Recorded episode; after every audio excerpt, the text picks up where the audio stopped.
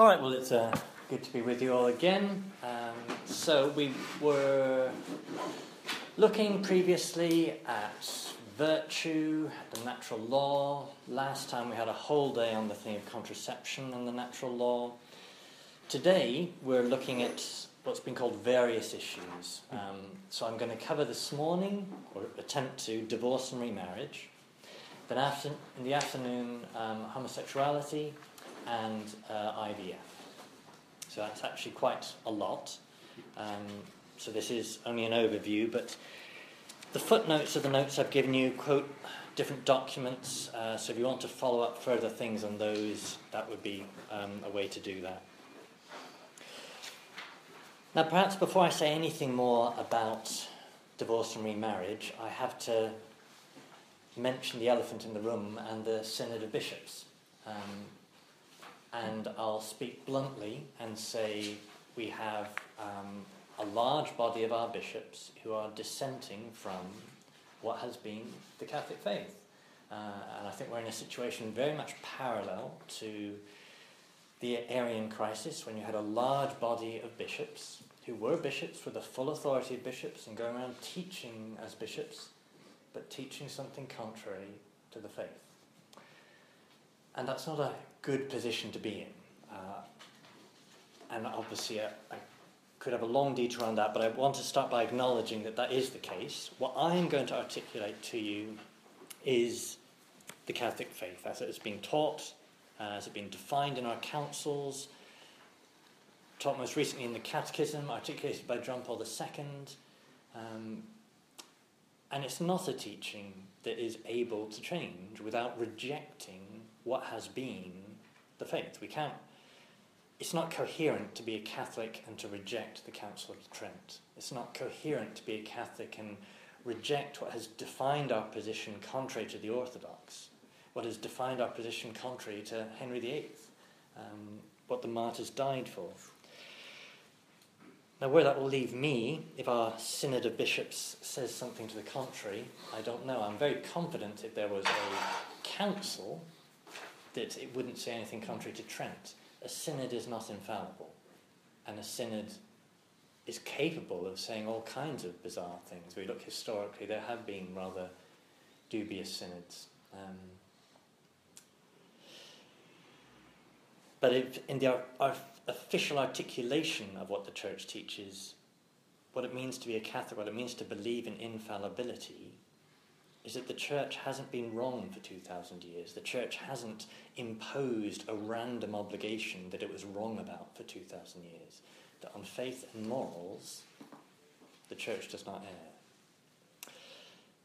Okay, that's a bit of an introduction, but um, to acknowledge that before we go any further. So, you have a big wad of notes. Um, we're going to aim to do the first five pages of that before lunch. So, starting with uh, divorce and remarriage, um, I've tried to root the whole thing by turning directly to what our Lord Himself says in the Gospels. So, that as I put the subheading, that remarriage is forbidden by Christ. Whoever divorces his wife and marries another commits adultery against her. And if she divorces her husband and marries another, she commits adultery. Or in Matthew, it was also said, Whoever divorces his wife, let him give her a writ of a, a certificate of divorce. But I say to you that everyone who divorces his wife, except on the ground of unchastity, makes her an adulteress, and whoever marries a divorced woman commits adultery. Uh, and that same clear teaching is articulated by St. Paul, with St. Paul saying that it isn't my words but from the Lord so, this is what the Gospels say. A word about the unchastity clause. So, except in the case of unchastity. So, the Greek says porneia. Um, now, many of our translations have translated that as adultery, except in the case of adultery. But actually, the Greek for adultery would be moicheia. And it doesn't say that, it says porneia. So, it's some kind of unchastity. Now, how do we interpret that? Well, as I've said there, there are kind of two standard Catholic interpretations of that text. The first I've listed there is the interpretation that would be given by kind of modern historical critical analysis that would look at the context around the his, history of the time. And it says, said there, the Porneia clause refers to certain incestuous Gentile unions that were common among the Gentiles, but that the Jews considered unchaste. Such unions were thus never real marriages, and one was obliged to leave them, and would be, be therefore free to marry someone else. An example would be the text says certain types of that you'd be too closely married to somebody else, uh, related by blood, certain types of cousins and so forth, that the Gentiles had, but that the Jews would have said, no, you can't have that but as a the, marriage. the, the specific line. Could, could you enlighten us as to where the specific line would be? Second cousin, third cousin? Well, a second cousin is fine by our laws, isn't it? Um, but But by this by this law, it doesn't it doesn't. Going back, going back to the original, yeah, what, what degree of separation would they have required for it to be chaste? I don't know is the honest answer. Um, That would be rabbinical stuff, though, probably. wouldn't be what? Rabbinical teaching that. rather than is scripture per se, necessarily yeah. Not, not necessarily Torah. So be tradition. I would guess. Um, Yeah. But we know in all kinds of other things that the Gentiles had a different notion of marriage to the Jews, so that this interpretation would say what this is saying is that those Gentile unions aren't real marriages, so therefore, if those Gentiles become believers, they're not to treat those as marriages. So that's one interpretation of the, the porneia clause. The other, um, the second there, and this actually is the tr- tradi- interpretation we find in most of the patristic writers, is that the exception refers to a ground for separation, but not to a ground for remarriage. Yes, sorry, you need to say not to a ground for remarriage. Rather an important difference, the negative there. Yeah, no problem. Yeah,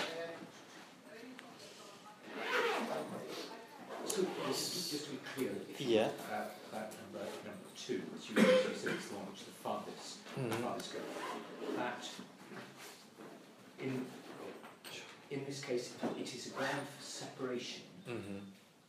but the couple, the couple separate, but they may not Marry remarry. again. Okay. Right. Right. The So, assumption is that that a valid marriage. Is It's it- always the presumption.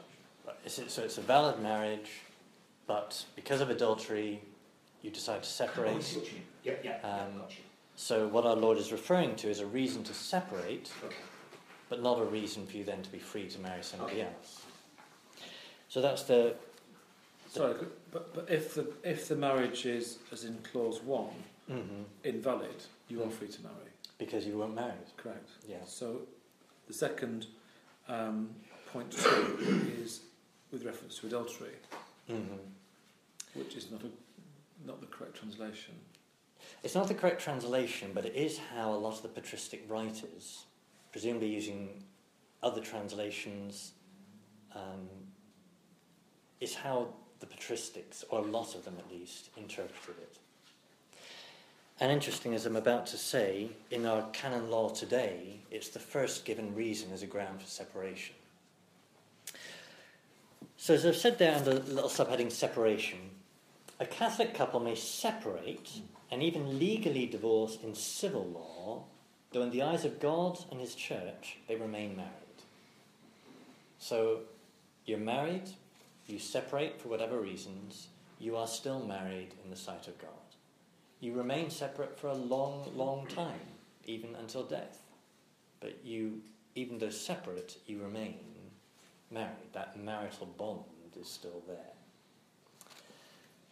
And people say, someone was saying to me recently, oh, well, you know, in our modern context, people travel more and they separate and whatever. Well, if you read many of the ancient medieval writers commenting on this, they'll talk about husbands that have been away as soldiers for mm. decades and come back to their wife.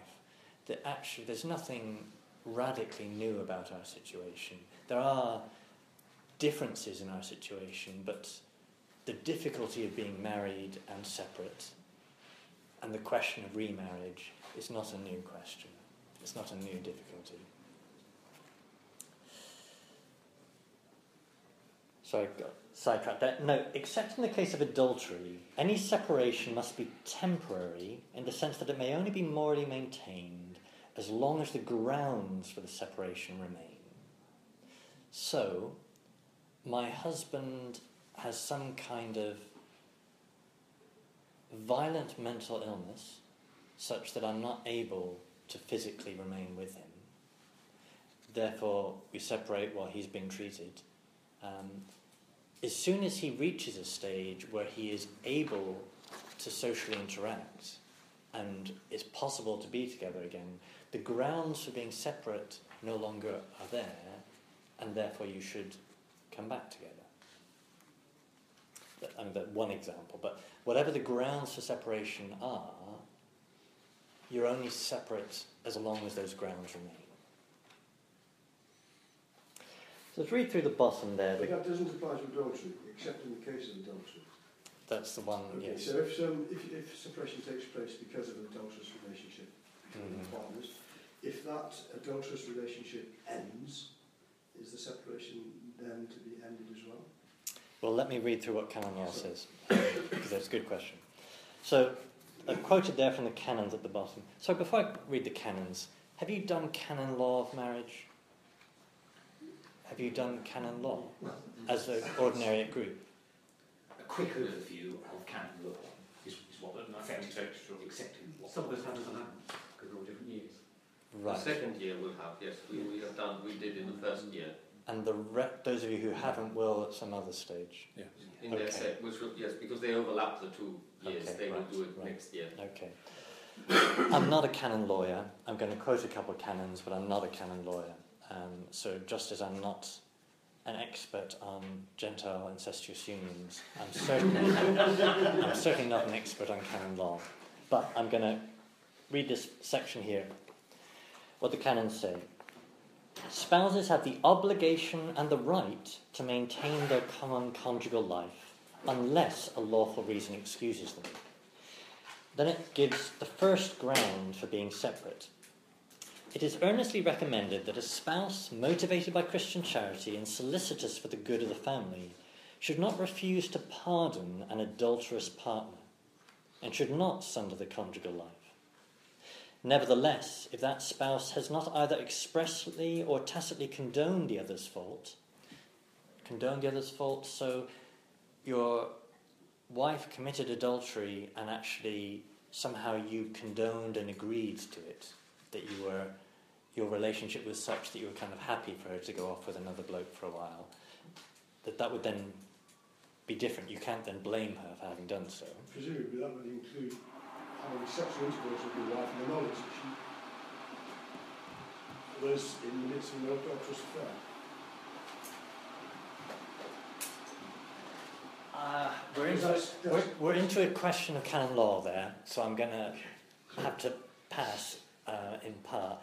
But condoning the fault isn't the same thing as knowing about the fault. More than that, um, you need to ask a canon lawyer. Um, tacitly condone the other's fault, he or she has the right to sever the common conjugal life, provided he or she has not consented to the adultery, nor been the cause of it, nor also committed adultery. So, adultery is a serious enough breach in a marriage relationship that it can be a grounds for permanent separation. And boy, that cause of it can sure be interpreted very, Yeah, very absolutely. widely, That's- so, yeah. That's horror, isn't it? The cause of it. How can you be the cause of it? He Can't- drove me to it. You know? Yeah, you can use that all for all sorts of subjective. I never got from him any love which I really needed, so I found it elsewhere. He drove me to it. Well, let's move on because actually, the, the, what you're describing is actually more a question of unduly difficult. Um, so, um, Canon 1153.1 a spouse who occasions grave danger of soul or body to the other or to the children, or otherwise makes the common life unduly difficult, provides the other spouse with a reason to leave, either by the decree of the local ordinary or if there is delay and danger, even to his or her own authority. Now, the canons are somehow envisaging that the bishop would decree that you have permission to separate. In our context, um, that doesn't happen. I can imagine other church contexts where it might, uh, a more Catholic culture where everything is much more integrated, but that's not where we are. So, although the canons refer to that, don't expect to be looking for a decree from your bishop or your in, within the ordinary your ordinary for that. But the bottom line there, though, in all cases, when the reason for separation ceases, the common conjugal life is to be restored, unless otherwise provided by ecclesiastical authority.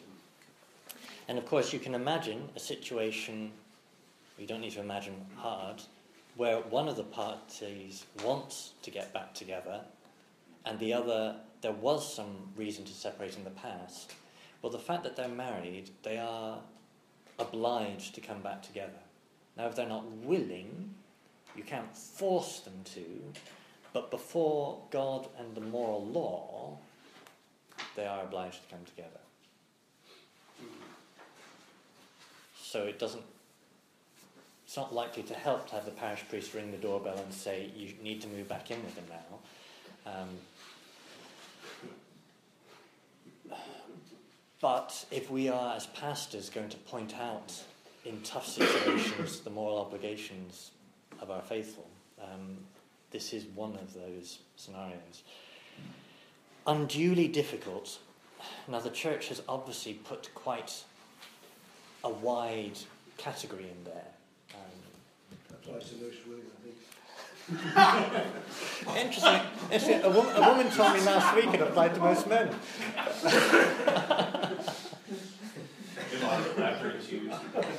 Those of us who are not married would never dare say anything like that. Oh, we would. Um, so a question like that, unduly difficult, the two partners, the two spouses, may well disagree as to whether one of them is being unduly difficult. Uh, they put that, that wiggle, the wiggle clause in there, same with the cause, causing the adultery. One spouse can say, they caused me adultery by uh, uh, the, the, the, the, being argumentative and not giving me. I mean, you see, there is quite a lot well, of. Put these wiggle room clauses in there. you could say you could oh, say sure you could say wiggle room, or you could say actually describing the reality. Yeah. Uh, so, who determines whether someone's been unduly difficult?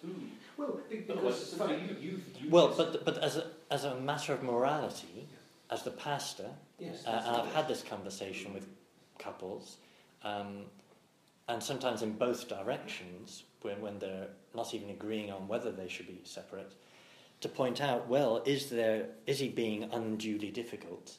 Is she being unduly difficult? Uh, or does does the other one say that you are being unduly difficult, even if you don't think you're being unduly difficult? So subjective, it's feelings. Because, because the law, because canon law can only take you so far, because it's dealing with human beings. Exactly. And, and human beings, human beings living. At, at, when we're like onions, aren't we?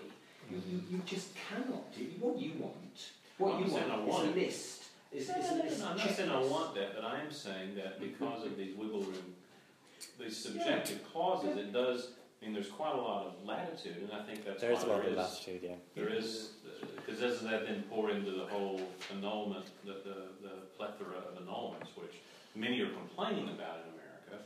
I'm not taking a stand. I'm just saying that that these sorts of clauses tend to suggest that uh, unduly difficult is is very much an emotional state statement and I, I, difficulty is something you feel.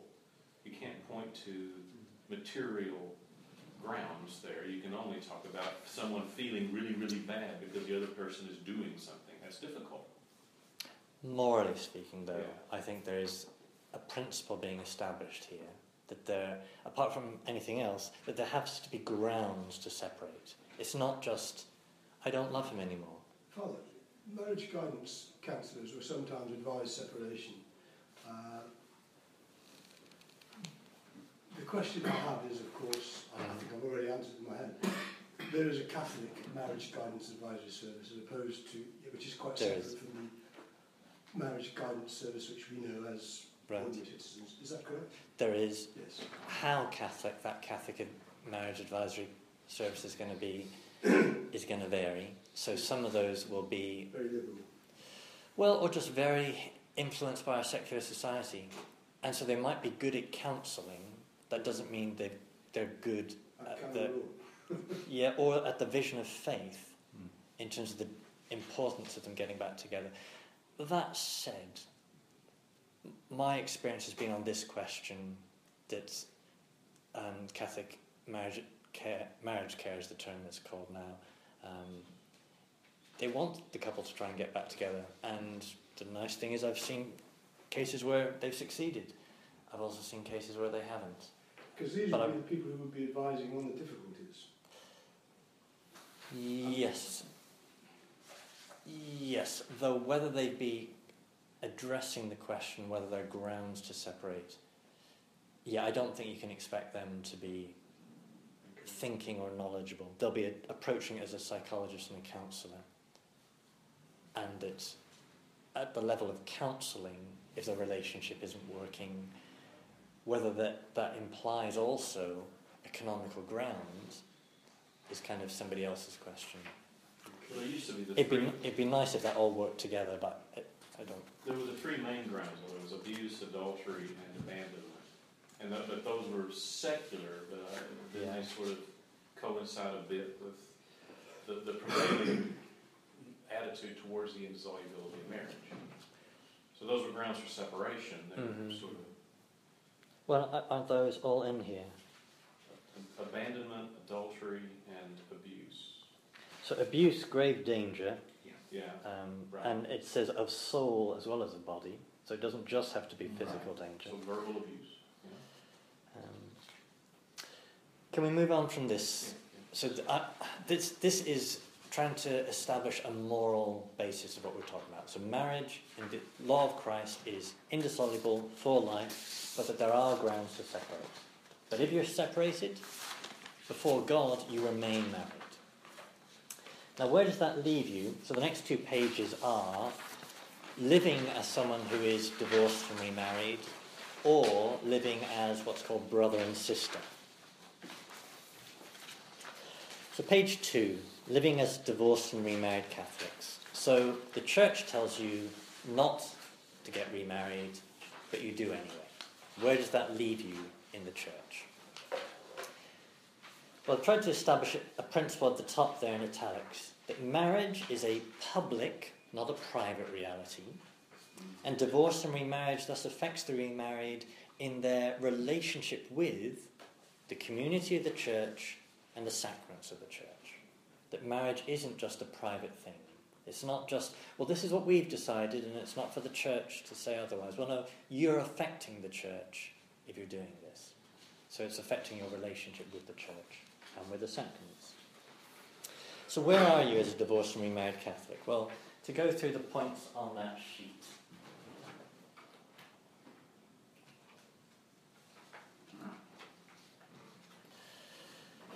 A divorced and remarried Catholic, firstly, I'm quoting the Catechism there, objectively contravenes God's, law. Objectively. So, subjectively, how guilty are you? Well, that's a different question. Is a lot of it your husband's fault because of how awful he was to you? Maybe. But objectively, you are contravening God's law. As a consequence, you cannot receive Holy Communion. The then quoted Familiaris Consortio of John Paul II. Their state and condition of life objectively contradict that union of love between Christ and his church, which is signified and affected by the Eucharist. If these people were admitted to the Eucharist, the faithful would be led into error and confusion regarding the church's teaching about the indissolubility of marriage. And there's absolutely no exception to that. I can think of a case where a lady I know uh, was divorced by her husband, didn't want to be divorced. What happens in a case like that? She's automatically cut off from sacraments of the church? Has she remarried? Uh, well, yes, she has, but let's suppose she hadn't. If she hasn't, well then we're, then we're back to separation. Separation. It's separation, there are grounds for separation because her husband Okay. um, is being remarried that is the sticking point. Yeah. It is, yeah. That's abandonment. Is is there? Yeah. And it's not her fault she's been abandoned, but if she chooses to remarry, that is her decision. So you can't receive communion. So John Paul II articulated elsewhere also this theology that Christ and the church is a union, marriage is a participation of that union of Christ and the church. Christ and the church cannot be divorced. If you divorce and remarriage, you are breaking that sign value of Christ and the church, which is affected in the Eucharist, and so that affects you in your participation in the Eucharist. Next bullet point. Such a person cannot exercise certain ecclesial responsibilities. Now, as I've noted, that's not further specified. So, you are in a public role in the church. If your life contravenes God's law in as serious a matter as marriage, what public example are you setting? Well, certain ecclesial responsibilities would be excluded to you. Now, the canon and the, uh, the catechism doesn't specify what those would be. I've speculated a choir master, an organist, chairman of a parish pastoral council. These might be roles that would exclude uh, that someone would be excluded from. I'm sorry to keep on. How deeply should one dig? I, I, I, I know of a, of, of a woman in, in the congregation at which, in which I serve uh, who I think is possibly living with someone to whom she isn't married. Uh, don't know. Reasonably confident. I'm not the parish priest.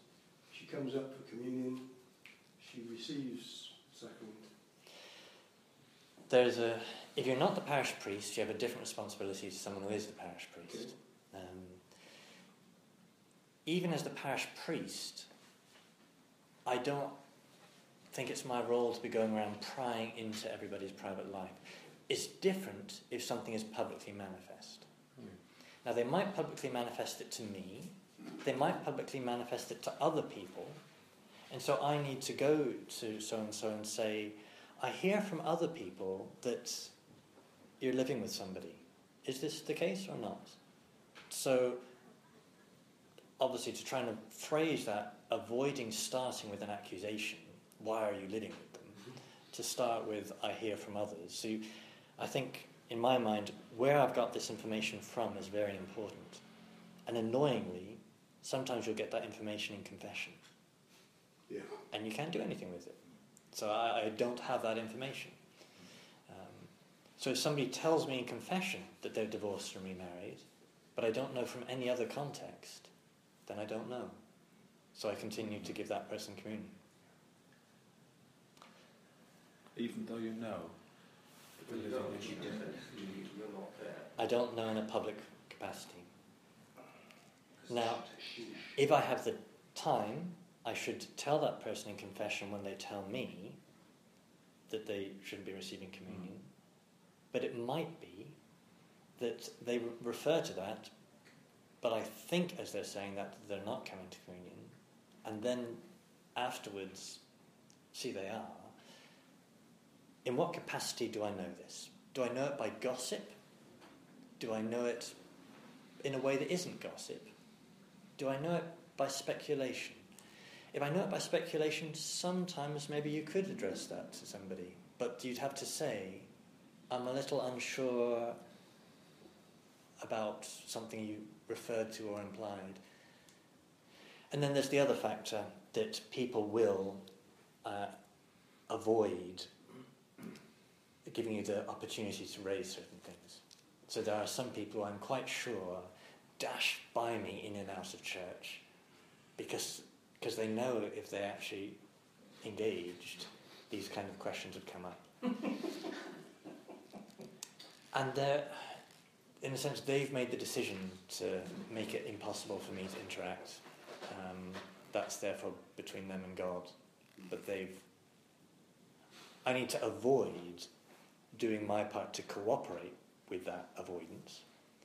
but there is a stage in which I just have to say, well, I don't know, or I don't know in a capacity in which I can raise it. Are we able to refuse uh, the sacrament? That's the next page. But, but yes, we are. Yes, we are. Ne- next bullet point. They cannot receive absolution in the sacrament of penance. And why is that? Because they haven't repented of their sin against marriage. Now, repentance, as we'll come on to when we look at confession next time, involves amending your life or the resolution to amend your life. If your resolution is to continue living with this other person who isn't before God your spouse, then you're not sorry, and therefore you're not able to receive absolution. Well, to live unchaste, to live unchastely. That's it. You can, you can. Brother and sister is the next page. Yeah, yeah, yeah. yeah. So, know, but, but- I'm just saying that. Yeah. So I'm assuming, therefore, when I say that, that you're living unchastely with this other person. And that's what the next line there says, unless he or she is committed to living in complete continence. Now, details of that next page. So the last two bullet points there the church's role towards these people, someone who is divorced and remarried. Firstly is the call to repentance, i.e. we cannot view their situation as acceptably permanent. Thus their bar to communion is referred to as being as long as the situation persists, rather than being referred to as permanent. And this is a point that is frequently ignored in the discussions. That people say, Well, are you saying that th- this person will never be able to come to communion for the rest of their life? No, I'm saying they can never come to communion until they resolve what's wrong. If they choose to never resolve it, that is their decision. Um, but it isn't in itself permanent. It's for as long as the situation persists. And the church's role is to call to repentance. So in my preaching, I preach about divorce and remarriage. In that, sometimes there will be enough allusions to different things that it will awaken something in someone's conscience, and they will come to confession. Um, you know, I've had this repeatedly over the years, um, and obviously something has hit home to some degree. Someone comes to confession says, "You said such and such in your sermon." Um, well, that's a way in that when I'm only hearing things secondhand by gossip, uh, I can't be ringing on the doorbell kind of thing. But I can, by my preaching, be telling people in the general what's the case, and hoping that will then filter back into what they're looking at in their life, and hopefully that they'll bring that to a priest to be addressed. Last bullet point there manifesting an attentive solitude, this is what the church should have, so that they do not consider themselves separated from the church, in whose life they can and must participate as baptized persons. So the Catechism, um, as it says in the following pages and footnotes, the Catechism talks about how they are still called to come to Mass, still called to hear the Word of God, still called to pray. Um, but as long as this remains unaddressed, unresolved in their life, they cannot receive communion. And that's just one of many things that could be wrong in your life. That you are still called to do something, even if you've not resolved something that is a bar to your receiving communion. That there are many things we need to sort out. Page three. So we've already pointed to this um, living as brother and sister. So, as indicated above, if somebody divorced and remarried um, may be admitted to sacramental absolution and thus to Holy Communion if he or she is committed to living in complete continence. Now, what does that mean? It means, another phrase used is living as brother and sister. So I'm with another person, but we resolve we will not live as if we were husband and wife, we will live as if we are brother and sister. What's the context here? So go through these bullet points. Firstly, a couple need, so this is a couple who are remarried. They're not in a real marriage, but they are together. A couple need to somehow be able to do this, i.e., remain together, without causing public scandal to others, especially to other Catholic parishioners, who might be led to think that it's actually all right because these respected people are remarried Catholics and appear to be living together as husband and wife. So Father smiles at this couple every week. I see Father chat to this couple every week. So divorce and remarriage can't really be that serious.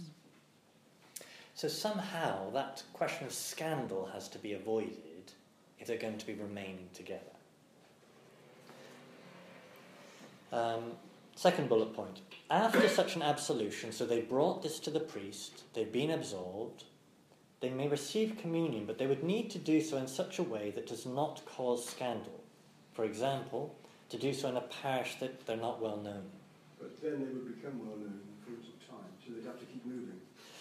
Well, their previous marriage may not be well known, and this is a scenario I think is very common. That your previous marriage was quite some time ago. In the new parish, you're aware, not to cause scandal, that you don't refer to your previous parish, or your previous marriage. Um,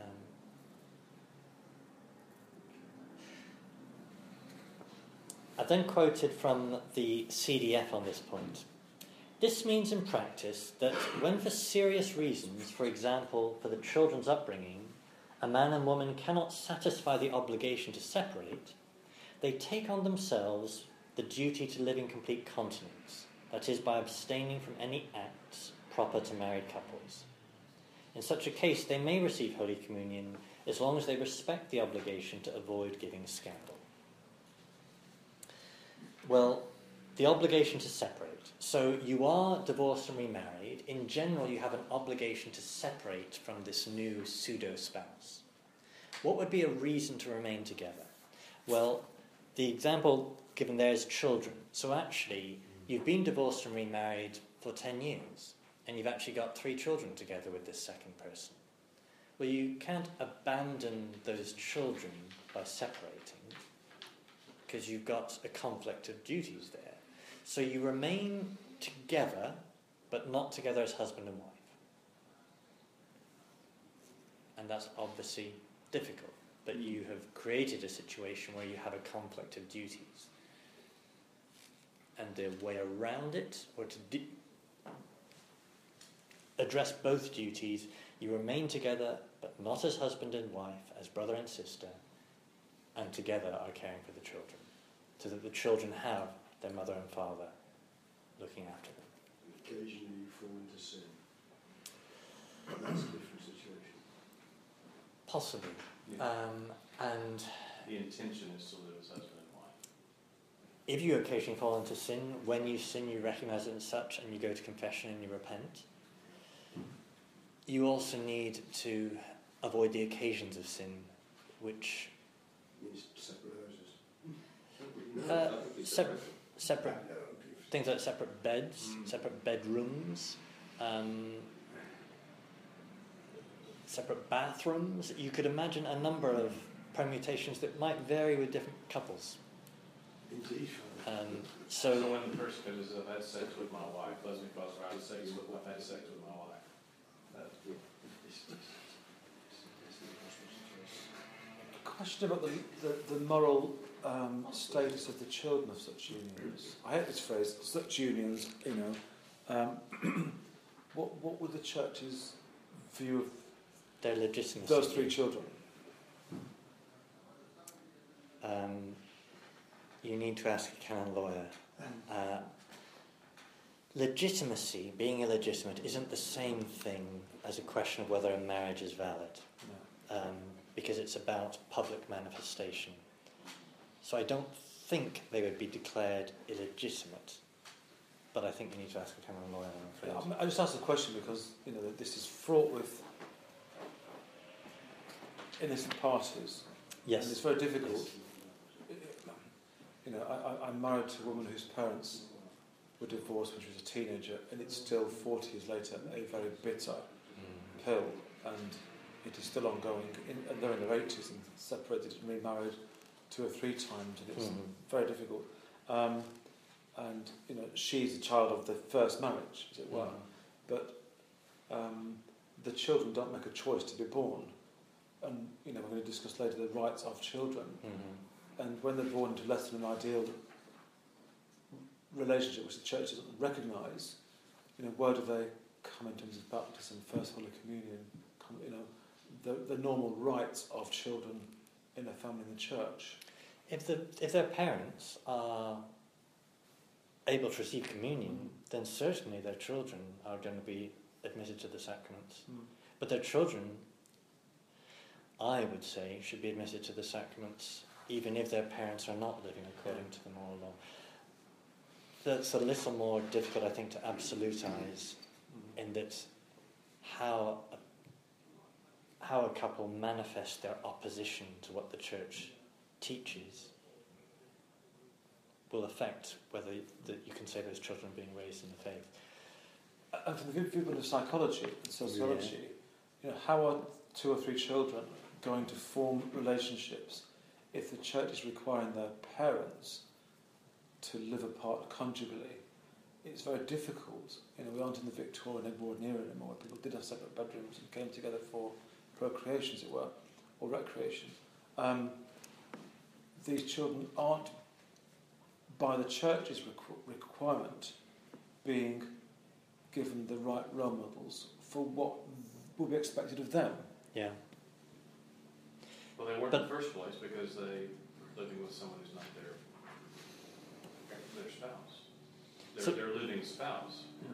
So what you're doing is you're trying to make the best of a bad situation. Mm. And the bad situation is something that's already been caused. The best you can do is to have the couple live as brother and sister, but remaining to care for their children. I mean, this really Can- comes down to, that's talking about the Synod, of mean, Kasper and, and Marson and those guys, they're, they're, they're hearing this, and they are very much taking the case of the subjective side of things. And then, that's why they're, Kasper and Marx are, are in favor of, of uh, liberalizing this a lot to where you can have a case of two people who are divorced and remarried, not living as brother and sister. I think it's, in the end, they're trying to say that there can be I'm going to avoid going into that. If you want my analysis of what Kasper's saying, if you go to my sermon website um, that has all these talks and things on them, there is a link on the right hand column in which I address Kasper's proposal to use the Orthodox situation. But the Orthodox say that your second marriage is a sin, so they do the service for you in penitential colours, and you don't get the same wedding service you would get at a first wedding. You get prayers of penitence rather than prayers of thanksgiving. Um, it's a crazy situation, and that's what Kasper's calling for.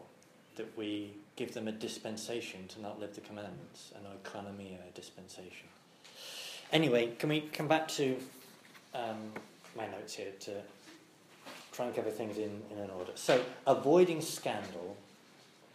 Um, so, you live in a parish where you're not known, or you go to communion. You know your situation is not right, so you can't go to communion on a regular basis, but once a month you go to another parish where you're not known, and avoiding scandal, you can receive communion, but you don't in your regular parish. But there are a number of ways you could avoid scandal. Bottom of the page there, I've said, brother and sister do not share a bed together, uh, and there would be a need, there would need to be some reason, some grounds for them to continue living with this other person. Otherwise, there's an obligation to separate. Now, another obligation to stay together, uh, and I think this is much more common. So, what kind of category of person is more likely to come to you penitent? Actually, somebody old and thinking of death. Uh, they're old and thinking of death, and they are too physically frail to separate. Well, it's not, as we all know, you can be old and still have a conjugal life. Um, Is that right? well, so, so it doesn't automatically follow that they're living as brother and sister. But there are many other couples who will be in their 30s or 40s and the conjugal life has just kind of drifted away. Um, so just because a couple are together doesn't mean there is a conjugal life. There's a presumption of it. But anyway, so your duty in old age to care for this other person who before God you're not married to, but you do have this history together and you own a house together and everything, it wouldn't be right to just separate at that stage. So that would be a, another type of scenario. And the church doesn't give an exhaustive list, um, but it says there have to be, there's a general obligation to separate, and there have to be serious grounds to remain together. If you remain together, you do so as brother and sister. Page four.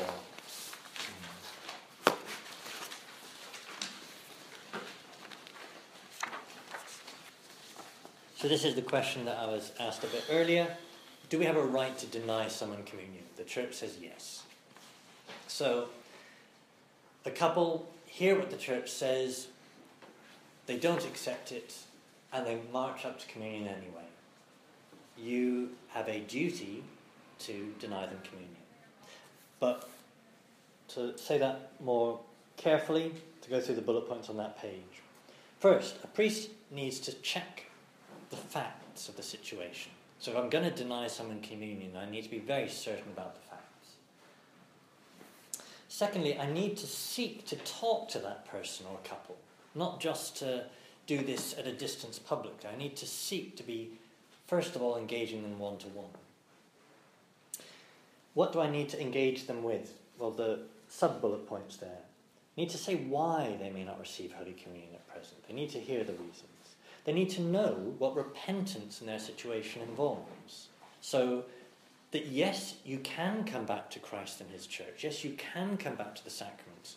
But to do so means this second union, you either have to separate or live as brother and sister. So I've got to explain what living in continence would mean for them, living as brother and sister. Next point, I would need to remain, uh, explain the possibility of remaining continent while applying for and awaiting a request for a decree of nullity for the previous marriage. So, one of the things you would address with them is well, maybe the reason your first marriage fell apart is actually it was never really a valid marriage to begin with. So, do you want to seek a decree of nullity for that? And a decree of nullity isn't the church making the marriage unmarried, mm-hmm. it's declaring that there never was a marriage in the first place. So the word annulment is a bit of a misnomer, it's a declaration of nullity. But while you're awaiting that declaration, uh, you don't continue to live as if you were married in your new relationship. You'd need to be continent if you were wanting to be come to the sacrament.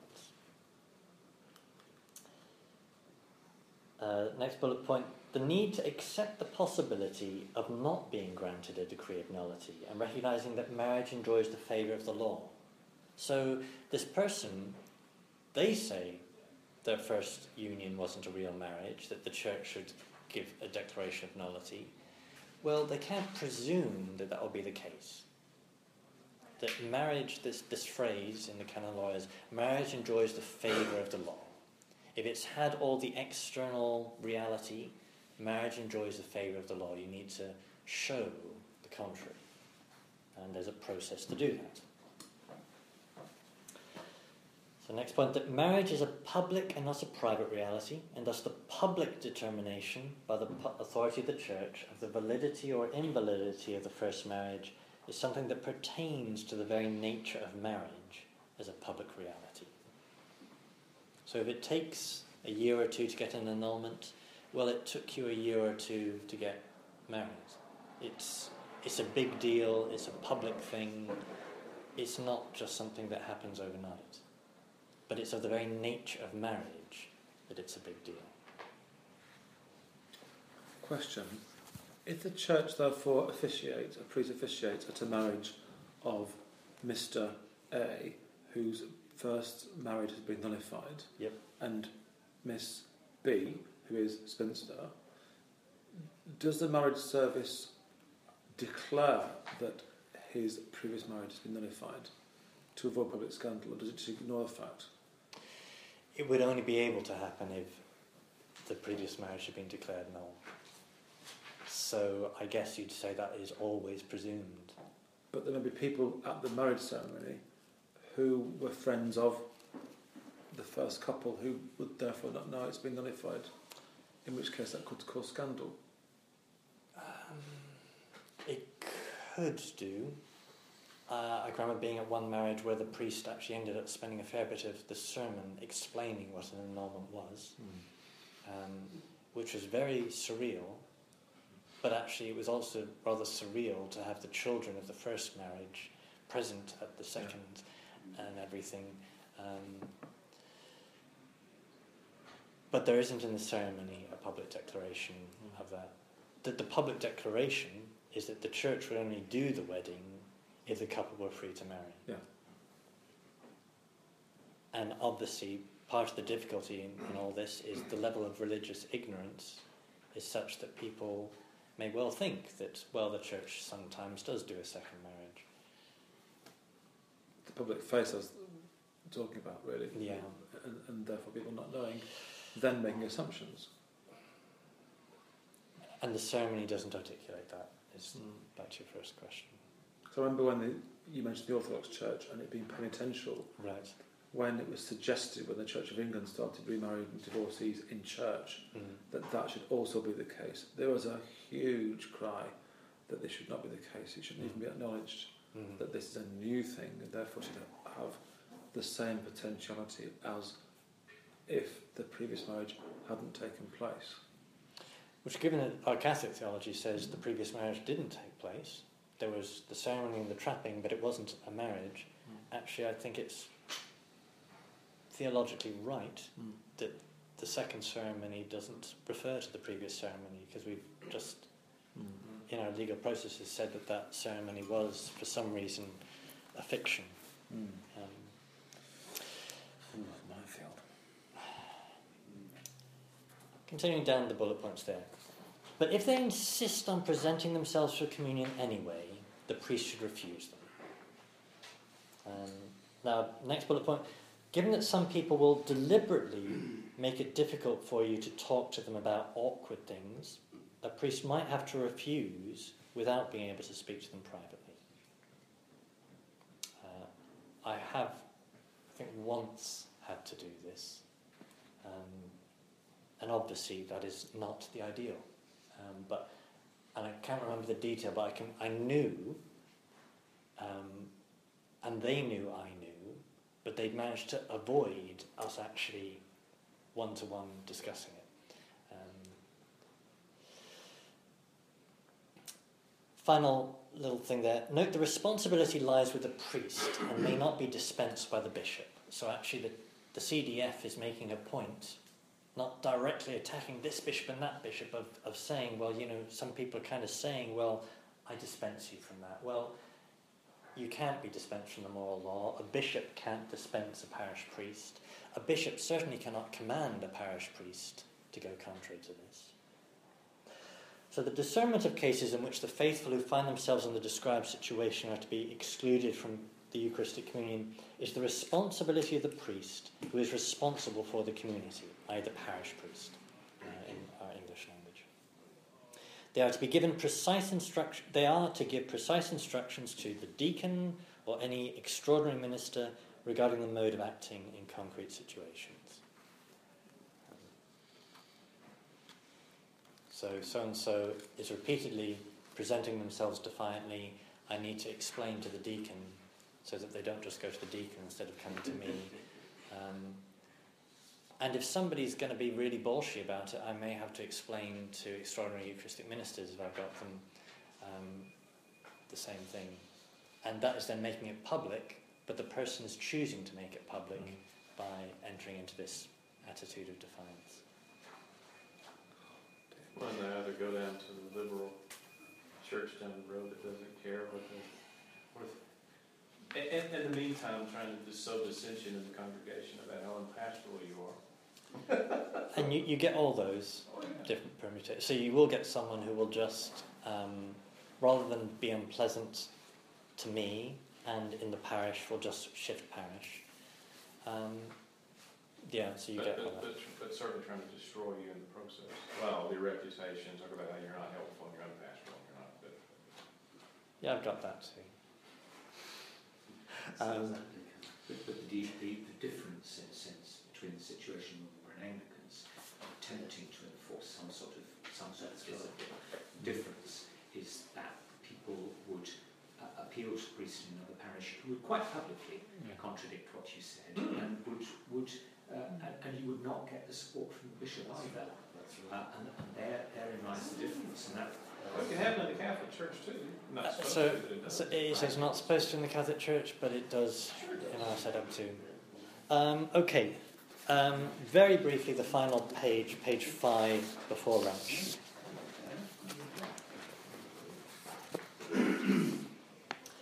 Page five here is a summary of canon law. So to repeat, I am not a canon lawyer. Um, I'm trying to summarize some canon law here because there's this kind of weird, in some senses, theological thing that there are some marriages that are valid but able to be dissolved. A sacramental marriage can never be dissolved.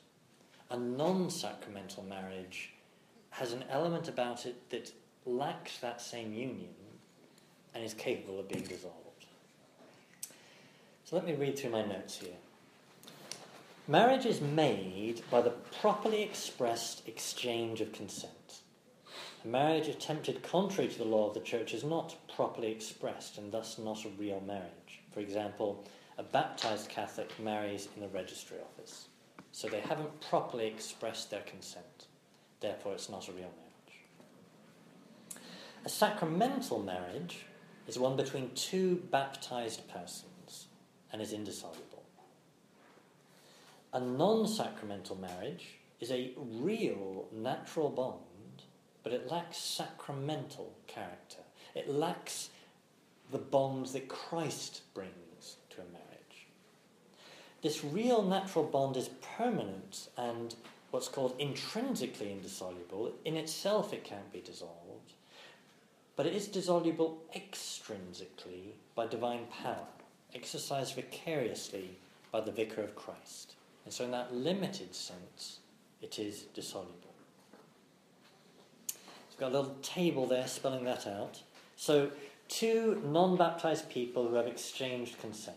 It's a valid marriage, it's non sacramental, it's dissoluble. So, it's valid, but it is dissoluble. It's real, but it is dissoluble.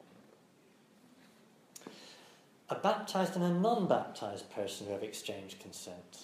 Likewise, valid, non sacramental, dissoluble. So they might have done this in church, but the person you married wasn't a Christian, it wasn't a sacrament.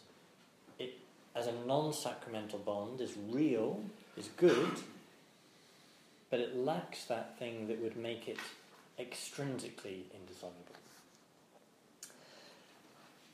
Two baptized persons who have exchanged consent but not consummated the marriage in the marital act and sex. Well, they have a valid marriage, it is sacramental, but at that stage it's still dissoluble. Contrast two baptized persons who have exchanged consent and physically consummated the marriage. It's valid, it's sacramental, and indissoluble.